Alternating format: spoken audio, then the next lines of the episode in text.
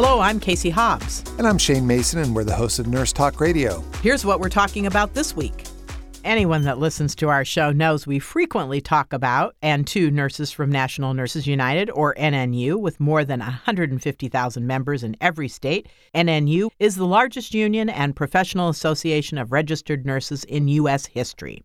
NNU was founded in 2009, unifying three of the most active, progressive organizations in the U.S. and the major voices of unionized nurses in the California Nurses Association, National Nurses United Organizing Committee, United American Nurses, and Massachusetts Nurses Association. Combining the unparalleled record of accomplishments for nurses and patients embodied in the proud history of those nurses' associations which for some span more than 100 years, the establishment of NNU brought to life the dream of a powerful national movement of direct care RNs. At its founding convention in December 2009, NNU adopted a call for action premised on the principles intended to counter the national assault by the healthcare industry on patient care conditions and standards for nurses, and to promote a unified vision of collective action for nurses. Here to talk with us about that vision and how it continues to materialize is RN and co president of NNU, Deborah Burger. Deborah, welcome to the show, and it's great to have you with us. Thank you. It's great to be with you guys, too. All right, Deborah, we just talked about the founding and vision of NNU back in 2009. So today we want to talk about current factors such as hospital mergers and closures, political assaults on unions, the need for expanded and improved Medicare, protection against workplace violence, RN to patient ratios, and the state of our healthcare system in general, that together increase the urgency of RNs to stand in solidarity to protect and care for their patients. But first, Deborah, for our listeners who don't know about National Nurses United, we wanted to ask you a few questions. So, just for clarification, NNU is a union for RNs. What do you say to someone who might think nurses don't need unions? Well, there are nurses that think that they can go it alone and think that they're able to advocate for their patients uh, without fear of retaliation. However, the research has shown that there are better outcomes, especially for uh, heart attacks and strokes and uh, post cardiac surgery, in cases where nurses are unionized. Deborah, could you elaborate on what are the benefits of belonging to National Nurses United specifically? Well, belonging to National Nurses United does help us with the ability to speak with one voice in Washington, D.C. on issues that uh, relate to patient protections, workplace safety, workplace violence, and other issues that are important to nurses when they're providing care for patients and it does provide the ability for nurses that belong to NNU to be active and involved in getting legislation put forward at the state capitol. The more nurses we have, the better our bargaining power when it comes to legislation. Deborah, many people are confused or unclear about the process nurses have to go through to bring a union to their hospital. Can you talk about that? And are nurses afraid to organize? Well, the thing is, is that it should be a pretty straightforward process. Nurses get together, they sign a card saying they want the union to represent them. They have a vote, and uh, the employer recognizes them. What the problem is is that employers intimidate nurses, try and scare them. They use union busting law firms. It is illegal for them to intimidate and harass nurses for their union activity. But nurses overcome that fear and do organize in National Nurses United because their fear of their employer is overcome by the fear that if they don't do something, they won't be able to advocate for their patients in a safe and effective manner. Yeah, and Deborah, I think that addresses this question uh, pretty directly, but maybe you can add to it. Uh, when a nurse or a group of nurses contacts NNU to organize, what are their main reasons to do so? What do they tell NNU? Well, what's interesting is that it's not about the pay. When nurses come to us and ask us to help organize them, the first words out of their mouth is that they want a larger voice in how patient care is delivered in their hospitals. The employers refuse to listen to their very simple demands to improve patient care. And so, what they outreach to us for is to demand that the employers act on nurses' requests. And it is so heartwarming when you see nurses that get a union for the first time and finally are able to effect changes that they know will improve patient outcomes. And the thing that you want to remember is where there is a larger number of union membership in a state, it actually improves patient care in the rest of the community because when we got ratios, we didn't get them just in the hospitals we represent. We got them throughout the entire state of California.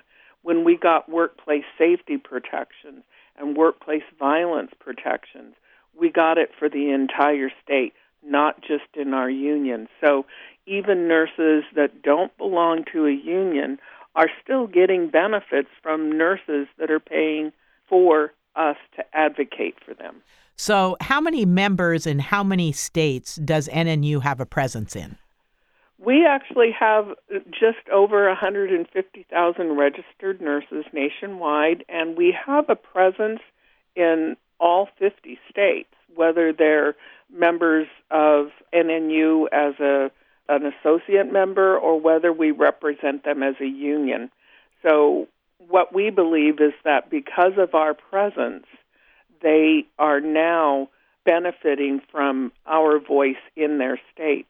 And we just actually organized in Arizona. We now have two facilities in Arizona. So that was a real success for us.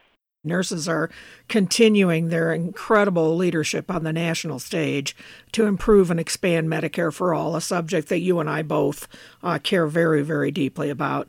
Can you talk about the role National Nurses United is playing in the campaign to pass both national and single payer state legislation? National Nurses United and the California Nurses Association have, for decades, fought for Medicare for All and as a result of the presidential campaign in 2016 and the most recent elections in 2018, we've seen a growing demand for Medicare for all. When we first started, it took us a long time to explain what Medicare for all was, what we meant.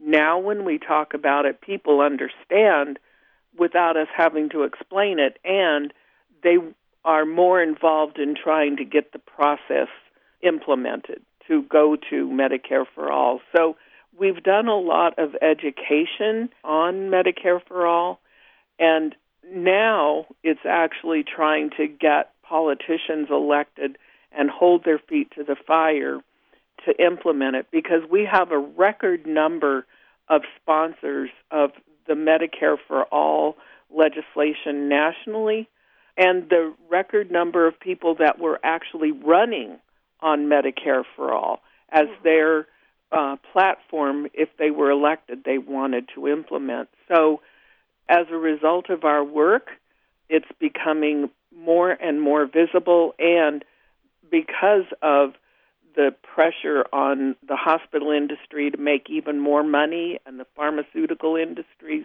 price gouging, it's been an easier um, path to get public support for Medicare for all. It's just changing the political will in Washington, D.C. That's for sure, Deborah. And you know, the nurses have to be extremely gratified to see uh, Medicare for All moving forward so assertively right at the moment. And I believe, as a patient, that is in large part because of National Nurses United. And thank you to all of you for doing that.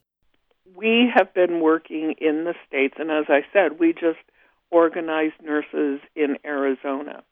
And a lot of nurses, if you live outside of California, don't even understand what unions do. And they think that unions tell you you have to vote this way or that way, you have to feel this way or that way.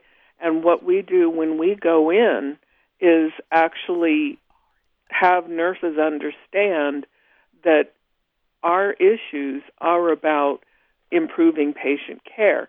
And when you look at what happens when you don't have a union, it only reinforces why Republicans are trying to get rid of unions because we're the last line of defense not only for nursing practice but for patient care and for social justice. So when you actually look at what we've done, our communities are actually behind us and they understand now the role of the union in promoting a healthy community and a healthy society.